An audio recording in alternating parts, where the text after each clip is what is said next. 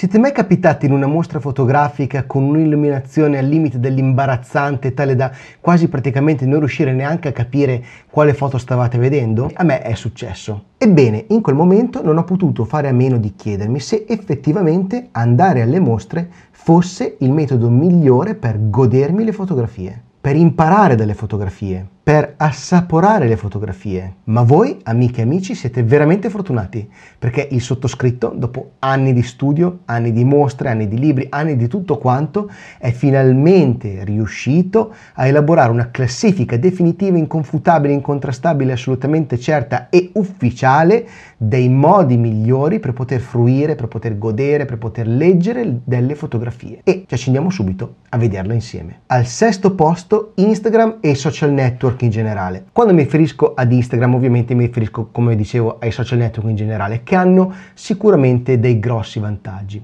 Ad esempio sono ovviamente molto utilizzati e quindi tutti quanti si trovano in questi ambienti e quindi è facile tenere i contatti con il vostro fotografo preferito, con la vostra artista preferita, con il vostro amico, con il vostro conoscente, insomma è molto semplice questo, sono dei social network che servono esattamente a questo. In più, naturalmente, siccome sono semplici applicazioni che tutti quanti ormai sappiamo usare, diventano anche molto facili ed immediate. Persino mio padre, che è anti tecnologico quasi al limite del luddismo, ogni tanto pubblica qualche fotografia su Facebook, ogni tanto pubblica qualche fotografia su Instagram, anche se non vuole ammetterlo. Quindi evidentemente se ce la fa lui ce la può fare veramente chiunque e quindi sono esattamente alla portata di tutti. E poi come dicevo è facile trovare qualcun altro che conoscete, quindi anche con le persone che non ci conoscono comunque è facile intavolare discussione, è facile eh, reagire, mettere un like, mettere un cuoricino, una faccina che ride, che poi alla fine la faccina che ride di Facebook è diventata la cosa più odiosa del pianeta, ma comunque, se, spero che siate d'accordo con me, comunque insomma è molto semplice interagire, permettono di entrare in un mood, entrare in un discorso abbastanza facilmente. E la fotografia è una parte di questi discorsi, soprattutto ormai per quanto riguarda Instagram, Facebook e eh, tutti questi strumenti, che comunque ti danno la possibilità di caricare foto e quindi in qualche modo si possono vedere delle fotografie su Instagram. Io stesso ho scoperto artisti che amo direttamente su Instagram. Però, però ci sono dei grandissimi contro su Instagram e i social network in generale. Innanzitutto una questione di qualità, perché guardando le nostre fotografie su un telefono, insomma, le dimensioni sono quello che sono. Instagram non ti permette di caricare foto ad alta risoluzione, le foto vengono tutte spappolate dal, dall'algoritmo di compressione di Instagram e di Facebook in generale e quindi tu ti, ti, ritrovi a guardare in qualche modo delle fotografie che sono veramente al limite, diciamo, della fruibilità. Eh, se non sei di tante pretese, naturalmente va bene, va bene tutto, ma se cerchi un po' di qualità, se cerchi di capire come una fotografia è stata scattata, se cerchi di capirla bene a fondo, ti servirebbe poterla vedere un po' meglio. Quindi in questo caso questi strumenti sono assolutamente controindicati. E poi abbiamo una velocità esagerata, cioè è il tempo che trascorriamo nell'osservare le fotografie è veramente scarso, per non dire praticamente inesistente. Molto spesso mi ritrovo io stesso che eh, mi faccio quasi un vanto di leggere le fotografie, quello che fa i video su come si leggono le fotografie, poi va su Instagram e scrolla come un pazzo, questo doom scrolling di foto su foto su foto su foto, senza fermarmi mai a ragionare. È proprio il meccanismo che mi porta a fare questo, quindi porterà anche voi, immagino, a fare la stessa cosa. E quindi il tempo di attenzione che dedichiamo ad ogni foto è ridotto e quindi quello che possiamo capire di ogni foto ovviamente è molto ridotto. E questo è un grandissimo problema, è un grandissimo problema che si sta ovviamente propagando non solo sulle fotografie ma su un po' tutto quello che è eh, l'informazione in generale. Inoltre Instagram, dato che è nato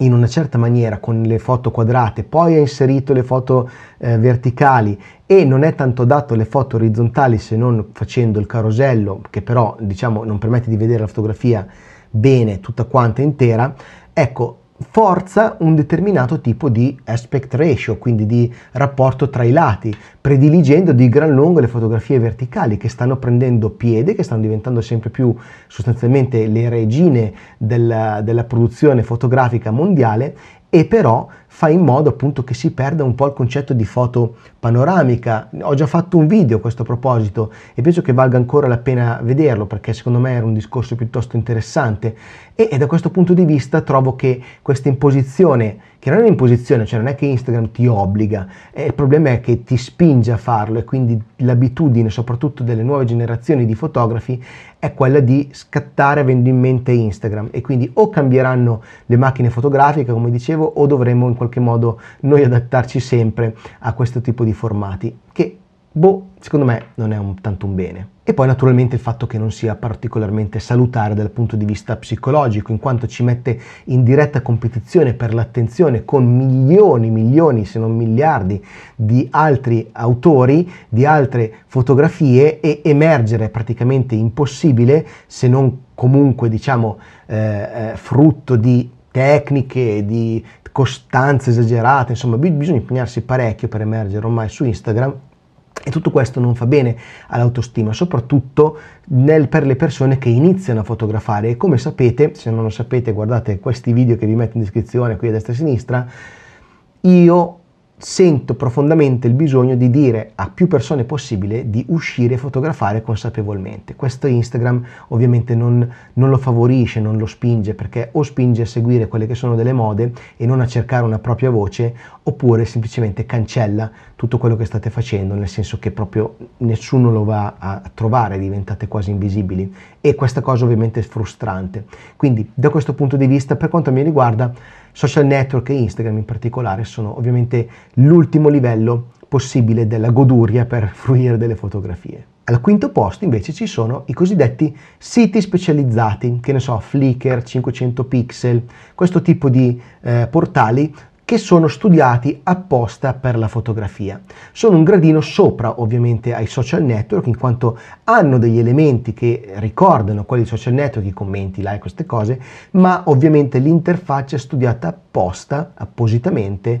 per far fruire le persone delle fotografie e quindi permette di vedere le foto in grande, permette di insomma creare collezioni, ritrovare le foto che ci sono piaciute particolarmente, insomma hanno tutta questa serie di strumenti. In più un altro eh, pro molto molto importante è che eh, fondamentalmente ci sia un pubblico mediamente, la butto lì, lo credo, mediamente più competente rispetto a quello che c'è su Instagram, che è talmente tanto generalista, talmente tanto vasto da abbassare ovviamente il numero di persone che hanno una competenza specifica sulle, foto, sulle fotografie rispetto al, al, generale, cioè se, se eh, su eh, 500 pixel o siti del genere ci sono mille persone, stiamo abbastanza certi che di queste mille eh, almeno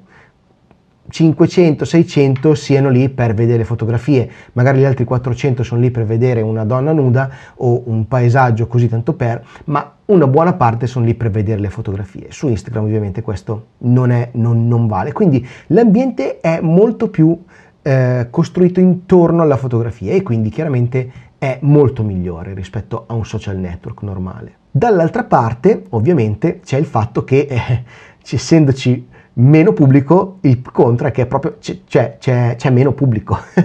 E quindi si ha un contatto potenzialmente inferiore rispetto alla, al numero di persone che eh, possiamo noi eh, contattare con le nostre fotografie, cioè persone che possono in qualche modo vedere le nostre fotografie, ma soprattutto il numero di persone delle quali noi possiamo vedere le fotografie, perché questo è il succo di questo discorso, di questa classifica, come fruire delle fotografie degli altri e quindi questa cosa ovviamente un po' limita, nel senso che le vediamo meglio, ma ce ne sono molte meno. Poi, che in tutta la mia vita io non possa vedere tutte le fotografie che ci sono su 500 pixel è un dato di fatto, ma un altro dato di fatto è che eh, ho un po' meno scelta, insomma mi trovo ad avere un po' meno scelta rispetto ovviamente a un social network gigantesco come Instagram. Un altro eh, contro, se così vogliamo, è che ogni, spesso diciamo, questi siti eh, hanno aree a pagamento, cioè le funzioni più avanzate, quelle più dedicate, quelle più importanti, probabilmente sono dietro un paywall e quindi bisogna sganciare qualcosina per poter fruire di tutti gli strumenti messi a disposizione da queste tipologie di portali. Quindi anche questo è un piccolo contro, nel senso che insomma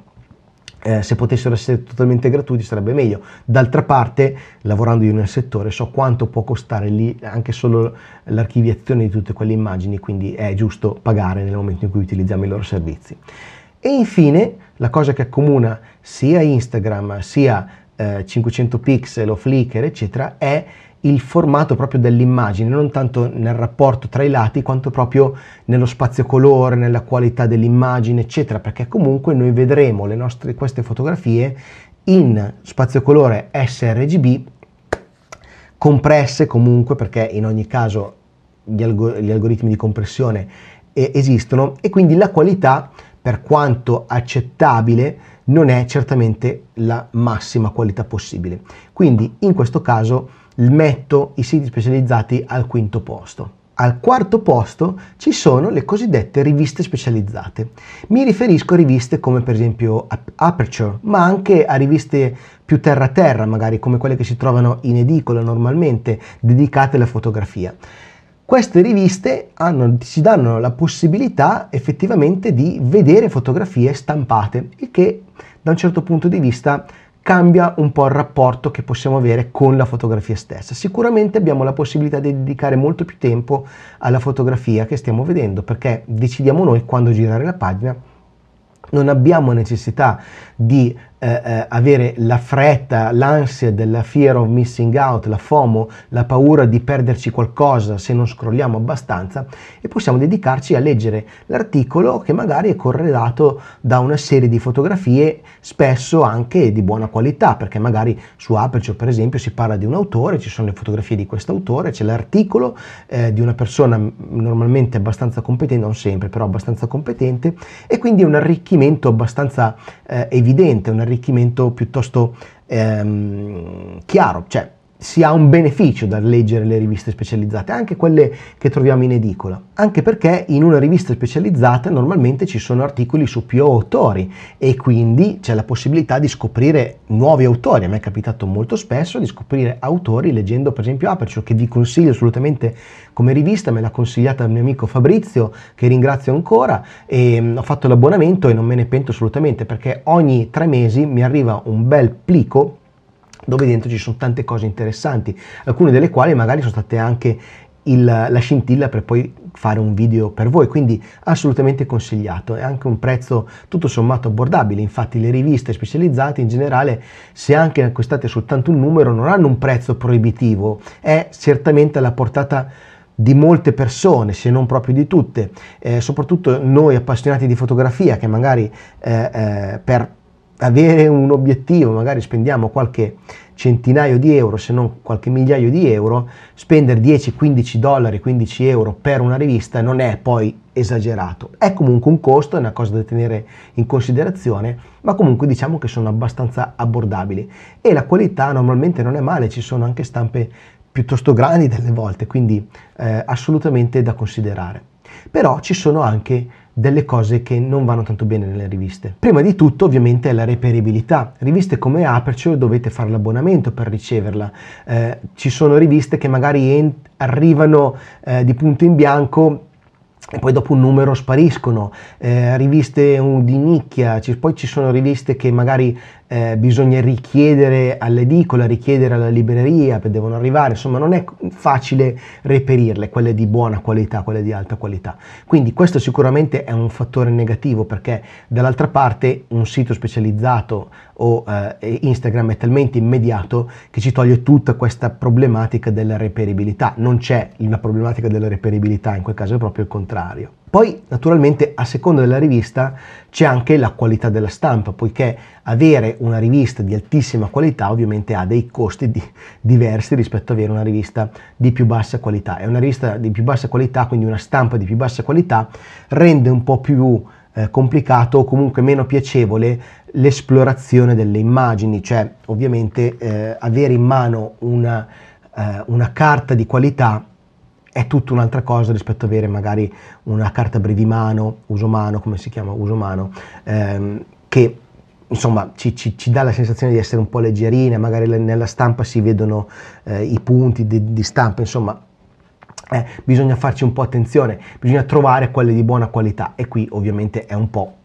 un piccolo contro che non è neanche così tanto piccolo. Al terzo posto io metto sorprese delle sorprese, le mostre fotografiche. Uno potrebbe dire la mostra fotografica è il modo migliore per godere delle fotografie e purtroppo non è sempre così. Ma andiamo ad analizzare come mai perché secondo me qui c'è un discorso interessante da fare. Ovviamente il pro più grande, la cosa più bella delle mostre fotografiche è che normalmente puoi o conoscere un nuovo autore o comunque entrare in contatto diretto da un punto di vista formale, quindi tra te e la fotografia e l'opera di un grande autore, di una grande autrice, di un artista. Ecco, questo è assolutamente importantissimo. Dal mio punto di vista, ultimamente si tende a andare sempre sui soliti nomi, cosa che non mi piace particolarmente, tuttavia posso capire come mai ho fatto uno dei primissimi eh, puntate del mio podcast riguarda proprio questo argomento, eh, non sopporto più Gianni Berengo Gardin, che vi invito a, ad ascoltare e vedere, ma detto questo,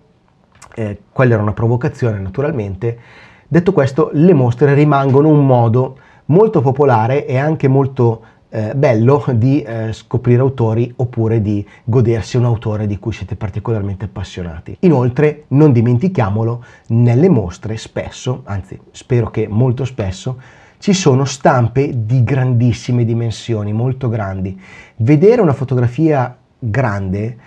non da un centimetro di distanza naturalmente, non mi dovete vedere i peli del naso, i punti neri, dovete avere l'idea di avere, di avere davanti un, un'immagine grande per potervi immergere, per poter girare lo sguardo, per poterla leggere ancora proprio con il corpo, poterla guardare muovendovi, no? eh, mentre sullo schermo noi muoviamo soltanto gli occhi, naturalmente, guardando una stampa molto grande in una mostra, guardiamo tutto il corpo, diventa un'esperienza molto personale e molto fisica addirittura. Quindi questo è un grandissimo vantaggio, specie se poi le stampe sono ben fatte. Quindi in questo caso ci ha la massima soddisfazione recentemente ho visto, recentemente ormai sono qualche mese, però eh, questa mostra meravigliosa di Gregorio Cruzzo a Torino, con queste stampe gigantesche ed è stata veramente una roba orgasmica, cioè veramente straordinario. Quindi assolutamente le stampe grandi quando ci sono, quando sono ben fatte, spesso magari sono ristampe originali o comunque ristampe fatte veramente da Dio, anche quella a getto d'inchiostro vale assolutamente la pena. Anche perché quando si va a una mostra il più delle volte, non sempre naturalmente, io spesso vado da solo, ma il più delle volte si va con qualcuno e quindi diventa un'esperienza condivisa, si ragiona della fotografia con qualcun altro, si ha la possibilità di aprire un dialogo, spesso si, si, si va con un proprio amico, con un'amica e si ascolta quello che dicono gli altri, si prende il catalogo, si fanno quattro chiacchiere, si decide se eh, l'illuminazione è buona, se non è buona, le, le stampe come sono, si va a bere un caffè, si prende un panino, si fa il viaggio insieme, diventa un'esperienza molto più complessa completa, diventa un'esperienza completa che non è soltanto quella della fotografia, ma è anche quella del rapporto umano con altre persone molto spesso. Quindi questo è un grandissimo vantaggio che viene dato dal vedere le fotografie in una mostra fotografica. E io invito chiunque a visitare quante più mostre fotografiche potete, anche se le mostre fotografiche hanno dei grossi contro, che adesso vi vado a dire. Allora, il contro principale è che molto spesso, non capisco perché, chi organizza le mostre non è in grado di creare un ambiente adatto alla visione delle fotografie. Se io metto una finestra alle spalle della fotografia, è chiaro che vedrò il riflesso della finestra. Se non uso ehm, vetri museali che in qualche modo riducono il riflesso, è chiaro che vedrò un, molto molto riflesso. Se io sono in, una, in, un ambiente dove metto fotografie troppo ravvicinate e quindi impedisco alle persone di, muo- di stare comode per vedere la fotografia e metto magari eh, ehm, pure un, un, una luce che parte in diagonale con un angolo talmente stretto che viene risparata nei miei occhi io mi devo spostare per vedere la foto dietro il riflesso, e quello è un grossissimo problema. E non vi assicuro che anche mostre eh, ad alto budget in posti prestigiosi organizzate da mm, importanti comuni, non solo in, in Italia, eh, anche all'estero mi è capitato di vedere questo tipo di scempio eh, rende praticamente inutile andare a vedere la mostra stessa. Quindi se vi capita questo tipo di impostazione, eh, mi spiace, eh, vi siete giocati la possibilità di godervi le fotografie, perché poi diventa un fastidio, diventa proprio un fastidio cercare di, tra- di leggere cosa c'è dietro senza riuscirci. Quindi quando poi ci sono però mostre dove le, le luci sono fatte veramente bene, straordinario. Un altro contro eh, delle mostre fotografiche è che ovviamente dipendono dal curatore e in qualche modo devono avere un ritorno economico, il che significa che, come ho detto appunto nel podcast di cui vi parlavo poco fa, molto spesso si tende a usare materiale trito e ritrito o a fare mostre antologiche molto eh, eh, pompose, eh, con le solite fotografie, con le solite impostazioni che si va tanto sul sicuro, oppure arriva il curatore che vuol fare un po' l'estroso e ti tira fuori delle mostre che non hanno né capo né coda, non hanno una sequenza logica, non hanno una eh, un'anima, ma sono semplicemente robe appoggiate contro un muro, eh, o se andate magari a vedere una mostra organizzata da qualche artista emergente, magari delle volte per voler emergere, per la smania di voler fare le cose diversamente, fa un tipo di allestimento che rende praticamente impossibile appunto godersi la mostra, non, tanto, non soltanto per l'illuminazione, che più delle volte in quei casi lì non è il massimo, ma anche proprio per la disposizione, che so, mancanza totale di... Ehm,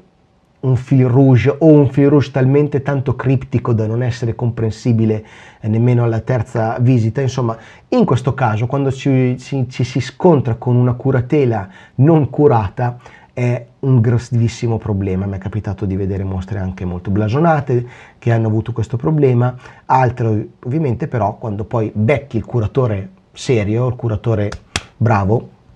ti becchi veramente delle, del, del, delle gran figate. Anche perché c'è poi l'ultimo grandissimo problema delle mostre, è che allora se voi entrate normalmente, specialmente quelle in comuni grandi, in posti grandi, belli, prestigiosi, c'è sempre il trafiletto scritto dall'assessore alla cultura o dal sindaco, dall'assessore all'agricoltura, da chi volete, dal notabile del villaggio che non sa una mazzafionda cippa di fotografia e incomincia a sproloquiare. Chiaramente adesso ormai le scriveranno tutte quante con ChatGPT, quindi ancora peggio, però eh, delle volte mi metto lì, parto a leggere e mi rendo conto che sto leggendo il nulla cosmico, poi leggo sotto Pippo Lippo, assessore alla cultura. No? Quindi questo è, se vogliamo, un contro, vabbè, si può saltare, però insomma tu inizi la mostra, ti leggi la prima roba che leggi è quella lì, cioè, ti girano un po' le scatole, quindi giustamente potremmo togliere tutto questo. I saluti alle autorità, va bene, facciamoli all'inaugurazione, ma poi che stiano fuori dalle balle, specie se non sanno niente di fotografia. Al secondo posto, quindi un gradino sotto l'oro, stiamo medaglia d'argento, invece per le stampe fotografiche proprio prese in mano. Allora, da un punto di vista sensoriale, avere delle stampe fotografiche in mano è la cosa più bella del mondo, specialmente se sono stampe fatte con cura, se sono stampe curate veramente bene, stampate bene, che sia in uh, inkjet, che sia in offset, che sia uh, con stampa chimica, come volete, l'importante è che siano fatte bene. In questo caso voi avete in mano un valore, avete in mano qualcosa di importante e naturalmente il più delle volte quando vi capita di avere foto in mano di un autore, di qualcun altro, quindi perché noi non stiamo parlando di fotografie nostre, ma di fotografie di qualcun altro, normalmente siete in contatto diretto con l'autore stesso che ve le sta porgendo. Può essere un vostro amico, un compagno del circolo fotografico, eh, un autore che vi vuole far vedere il suo portfolio, potrebbe essere un, eh, anche un autore, mi è capitato di avere eh, persone eh, anche piuttosto importanti nel mondo della fotografia che avevano mm, dato la possibilità di vedere le loro stampe su dei tavoli a, a certi raduni, magari i raduni che avevamo fatto per eh, Fotografia Analogica Italia, che era il mio vecchio gruppo fotografico di Flickr di un tempo. Insomma, avere in mano le stampe è qualcosa di straordinario, perché prima di tutto quello che si può fare con una stampa in mano, che non è soltanto appeso a un muro e assolutamente intoccabile, è prese le dovute precauzioni, quindi guantini di cotone e tutto quanto, si può guardarle da vicino, da lontano, spostarle, piegarle, guardarle, capire come sono state fatte, chiedere all'autore perché questa scelta, come mai magari ha tirato su le ombre in quest'area, come mai ha scurito i, le luci da quest'altra, eh, che tipo di contrasto, che tipo di sviluppo. I discorsi che nascono sono infiniti e riguardano la tecnica, eh, la semiotica, la filosofia, si finisce a botte, si finisce a birra e salsicce, diventa una, una situazione veramente straordinaria perché è un turbinio di idee normalmente, avere davanti qualcuno che ha fatto le foto e vi dà le stampe molto più che avere qualcuno seduto di fianco che vi fa vedere le sue fotografie sullo schermo di un computer. Quindi questo assolutamente è impagabile, probabilmente è la cosa più bella della fotografia in generale. E poi naturalmente, a differenza eh, di quando un curatore di una mostra fa un lavoro non proprio eccezionale, in questo caso normalmente se un autore vi presenta le sue fotografie, eh, ve le presenta con una certa coerenza, insomma vuole che voi guardiate questo corpus di questo, questo lavoro, questo, questo, corpus appunto eh, che sia e che lo giudichiate e per, per fare in modo che voi lo giudichiate nel modo corretto vi deve proporre un lavoro coerente. Quindi o siete lettori di portfolio e gli dite al tizio che avete davanti che magari non è coerente, è un piccolo difetto che potrebbe avere un portfolio che state, che state, che state leggendo, se no normalmente appunto avete una storia e avete l'autore davanti e quindi appunto come dicevo prima potete chiedere, potete capire, entrare nella sua mente, entrare nel suo ragionamento.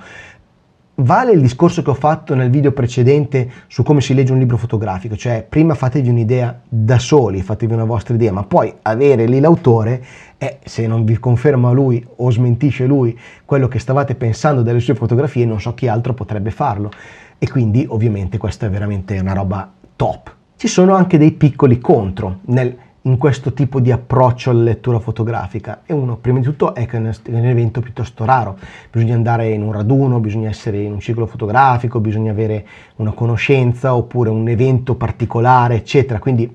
è ovviamente molto raro, quindi può capitare poche volte normalmente in un anno o addirittura in tutta la vita, quindi è, è veramente una qualcosa che eh, andrebbe fatta molto più spesso. Ecco. E poi dall'altra parte è che è molto effimero. Che cosa vuol dire? Che eh, io guardo le foto di te che mi stai guardando, mi dai le tue foto e io te le guardo. E poi però tu vai a casa con le tue foto, a me non mi rimangono e mi rimane soltanto il ricordo. Non è, tanto, non è neanche come una mostra dove eventualmente io potrei comprare il catalogo evidentemente, ma è proprio che io vedo quelle foto in quell'occasione e quella è l'unica occasione che ho per guardarle. Se in futuro mi venisse in mente un ricordo di quella foto specifica e volessi riguardarla, o ti richiamo, se siamo amici magari mi fai favore di venire e farmela vedere, o se no mi attacco al, al, proverbiale tram, no? E quindi eh, questo è proprio il, il difetto principale, l'effimeri, eff, il fatto che siano effimeri, il fatto che eh, le vedi e poi dopo un po' scompaiono, te le devi giusto ricordare, ma d'altra parte ti, ti costringe questa cosa a guardare con più serietà, con più attenzione quelle foto. E adesso veniamo naturalmente al metodo migliore per fruire delle fotografie. E al numero uno ci sono la lettura di libri fotografici. Qui spero che in editing vi abbia aggiunto un grande applauso perché secondo me questo è veramente il non plus ultra perché a fronte di contro tutto sommato trascurabili offre probabilmente un'esperienza eh, complessivamente migliore di tutto il resto e vi spiego come mai. Numero uno, un libro fotografico normalmente, a meno che non sia un'antologica, a meno che non sia un libro eh, di, di un collettivo, insomma una raccolta di fotografie, normalmente un libro fotografico è frutto di un'idea premeditata dell'autore, che poi si farà aiutare da un editor, sì, chi sì, chi no, però ci saranno un editor che ti aiuta a fare l'editing, eh, un, ci sarà una casa editrice che decide o meno, che ha magari voce in capitolo, ma è frutto di un'idea di un autore. E quindi leggere un libro fotografico è proprio un lavoro intellettuale importante, è un lavoro intellettuale che è quello di andare a capire il lavoro mentale di qualcun altro e provare a introiettarlo e provare a capirlo. Ripeto, ho fatto un video apposito proprio una settimana fa, quindi andate a vedere quello su come si legge un libro fotografico, ma quello è veramente il succo principale, è come si migliora in fotografia, è quella cosa lì, è capire come ragionano gli altri, provare a portare il ragionamento verso noi stessi, trovare le cose che funzionerebbero con noi, provarle e eventualmente farle nostre in tutto e per tutto e magari migliorarle. Questo è proprio il succo principale di come migliorare in fotografia. E poi naturalmente avendo questa eh, caratteristica di essere il frutto di un progetto personale di un autore, hanno la capacità di essere non solo il modo migliore per insegnarci a fotografare, ma anche il modo migliore per insegnarci a leggere le fotografie. Laddove la, la mostra fotografica potrebbe eh, avere in alcuni casi eh, un curatore non troppo bravo che ti mette le foto a cazzo de cane, eh, un luci strane, eccetera. Con un libro fotografico tu sei sicuro di vedere esattamente quello che l'autore e l'editor e, le, e la casa editrice, comunque il team di sviluppo di quel, eh, di quel particolare oggetto, eh, sei sicuro di avere quello che loro volevano che tu vedessi e quindi la lettura fotografica da questo punto di vista è assolutamente facilitata non tanto facilitata ma favorita, cioè ti spinge a leggere fotograficamente, è una cosa fondamentale, importantissima, assolutamente ehm, must, è una cosa da fare assolutamente. Se non potete acquistare i libri, perché è uno dei contri che sono molto costosi,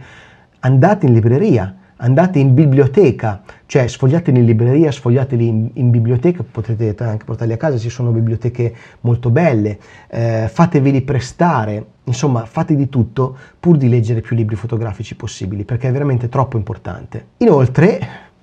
a maggior ragione, se un libro fotografico è stampato bene, diventa quello che nient'altro che la, quello che dicevo al secondo posto, cioè la, la, visione di stampe fotografiche dal vivo proprio tenendole in mano. In più sono pure vostre da un punto di vista proprio legale perché avete comprato il libro o comunque state, ne state fruendo voi personalmente. No? Quindi eh, si sono stampate bene, magari sono anche belle grosse, magari sono a 4, che già non è una stampa tanto piccola, eh, alcune sono anche più grandi e, e avete la possibilità di vedere bene come è fatta quella foto, eh, i dettagli, andare a capire anche la tecnica volendo che è stata utilizzata per scattare l'immagine, per elaborarla e anche per stamparla, quindi è un, proprio un, una scuola, cioè i libri fotografici sono eh, il, il più grande humus intellettuale per un fotografo, assolutamente. E in più, ultima cosa, so che è tipo la decima volta che dico in più, i libri fotografici arredano, cioè ragazzi, guardate lì dietro, non so se riusciamo a mettere a fuoco, se non fate caso al casino che c'è qua, tutti questi libri, tutti quei libri, i libri in generale, ma i libri fotografici a maggior ragione perché spesso sono grandi, belli luminosi, voluminosi, colorati, arredano parecchio, quindi se semplicemente volete fare colpo su chi viene in casa vostra, fate una bella parete di libri fotografici e state tranquilli che diranno, ah però, mi hai presi di libri fotografici. Tuttavia, ci sono anche dei contro nei libri fotografici, sono pochi, non, praticamente non ne ho trovati, ma proprio per metterne due ve ne metto due. Il primo è che se sono meramente un'operazione commerciale, metti che siano eh, una, una, antologica, la 140esima antologica su Riccardi e Bresson, la milionesima antologica su Elliot Erwitt, può capitare che siano poco curati proprio dal punto di vista tecnico dal punto di vista di stampa, di qualità dell'immagine, di impaginazione, di carta, tutti questi aspetti che ovviamente dato il secondo punto negativo fanno un po' girare le scatole quando capitano, perché il secondo punto negativo e l'ultimo che trovo è che il fatto che siano ovviamente costosi costano un occhio della testa i libri fotografici, purtroppo si trovano anche usati, però spesso usati addirittura costano di più perché magari sono introvabili, non essendo best seller non si fanno 50 edizioni dello stesso libro, quindi vi trovate che magari l'unica edizione, la prima edizione in una tiratura di 2000 copie, 1000 copie, 500 copie, 100 copie, eh, diventa, diventa una spesa. Quindi giustamente questo è un grandissimo conto. A proposito del quale, se vi va, se volete darmi una mano ad acquistare altri libri fotografici di cui parlarvi in futuro, vi consiglio caldamente di abbonarvi al canale. Adesso qui è entrata la marchetta, non era studiata ma mi è venuta in mente così. Abbonatevi al canale perché l'abbonamento va direttamente a finanziare l'acquisto di libri o di mostre fotografiche di cui parlarvi, quindi va direttamente a finanziare il materiale di cui poi vi, parla, vi posso parlare in questo eh, canale. Quindi se vi piace questo canale e volete darmi una mano, sapete come fare. Grazie a tutti quelli che si sono già iscritti, quindi veramente gra- grazie tantissimo. Detto questo, sono veramente costosi. Trovare la maniera per eh, ridurre il prezzo non è facile e quindi giustamente il più delle volte si fa quel che si può, giustamente. Però se potete, fate. Insomma, spero che questo video vi sia piaciuto, vi abbia interessato. Non so se siete d'accordo o meno. In ogni caso, fatemi sapere nei commenti se avete domande, se avete dubbi, se mi volete mandare a quel paese, perché